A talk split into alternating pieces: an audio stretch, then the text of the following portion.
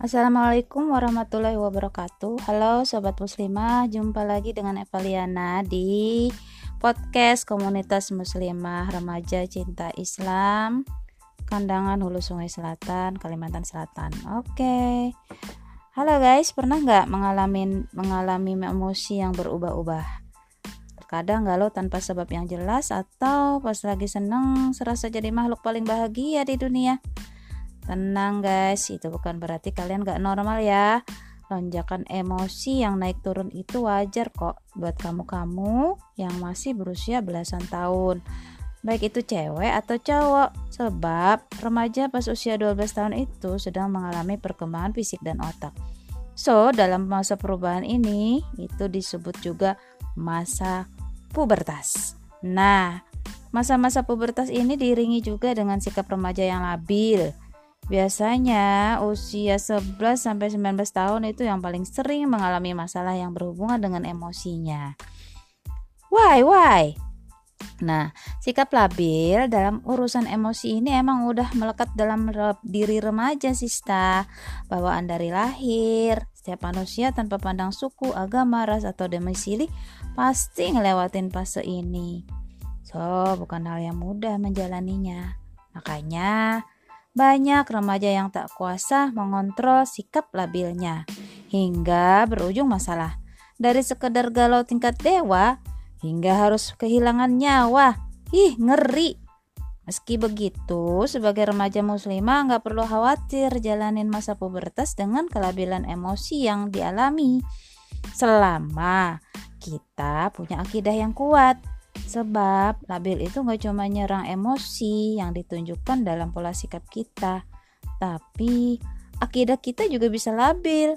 Seperti kasus salah satu artis hijrah tuh yang sempat viral karena berujung lepas hijab dan pindah agama pasca perceraian yang dialaminya. Wih, ngeri banget ya kalau sikap labil kita nggak diiringi sama keimanan dan ketakwaan.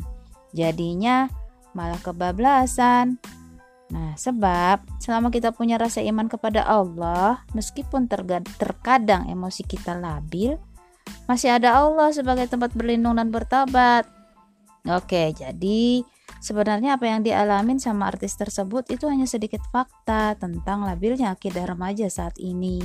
Nah, masalahnya banyak di antara remaja yang gak tahu gimana buat membangun self control alias pengendalian diri. Makin lama mereka nggak tahu, makin besar masalah yang mesti mereka hadapi. Kalau remaja nggak punya solusi, bakal terjerumus ke dalam hal-hal yang negatif. Atau pas mereka mencoba untuk hijrah, malah gagal di tengah jalan. Nah, pastinya kita nggak mau kan kalau sikap labil juga bikin akidah labil. So, ada yang mesti kalian pahami tentang akidah Islam secara baik dan benar. Akidah Islam itu jadi landasan berpikir kita, alias jadi sandaran kita buat meniti jalan hidup, biar kita nggak gampang labil plus terombang-ambing. Akidah kita kudu bersifat pasti, kuat, nggak boleh lemah, dan nggak boleh labil. Bisa bahaya guys akidah kita kalau nggak kuat. Kita gampang terjerumus hal-hal yang tidak baik. Nah, akidah yang kuat ini bakalan jadi tameng buat kita dari hal-hal yang negatif.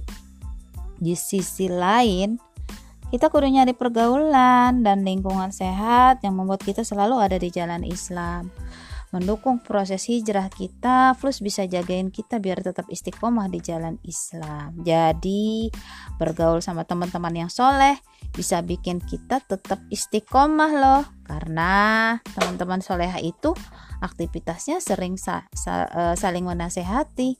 Nggak gampang labil nggak baperan dan jarang galau. Karena apa? Karena mereka punya akidah yang kuat teman macam gini kudu kikit kudu kita pepet terus guys biar ketularan solihahnya. Sebab lingkungan itu juga bakalan mempengaruhi emosi tingkat kelabaran kita plus akidah kita juga.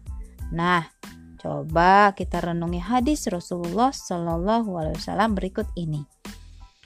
Permisalan teman yang baik dan teman yang buruk ibarat seorang penjual minyak wangi dan seorang pandai besi.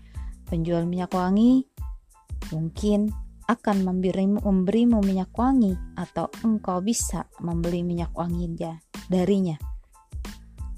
Dan kalaupun tidak engkau dapatkan bau harum darinya, engkau tetap akan wangi bersamanya. Sedangkan pandai besi bisa jadi percikan apinya mengenai pakaianmu dan kalaupun tidak engkau mendapatkan bau asapnya yang tak sedap.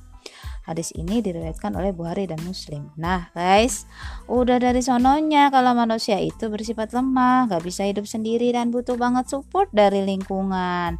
Nah, kalau kita sendirian buat menjaga keistiqomahan kita, ya susah, guys. Bisa-bisa kita gagal nih dalam proses hijrah. Sebab kita nggak cukup banyak kekuatan buat menangkal godaan yang berseliweran. Kuy sama-sama saling menasihat, menasehati dalam kebaikan biar kita jadi generasi cewek yang anti labai.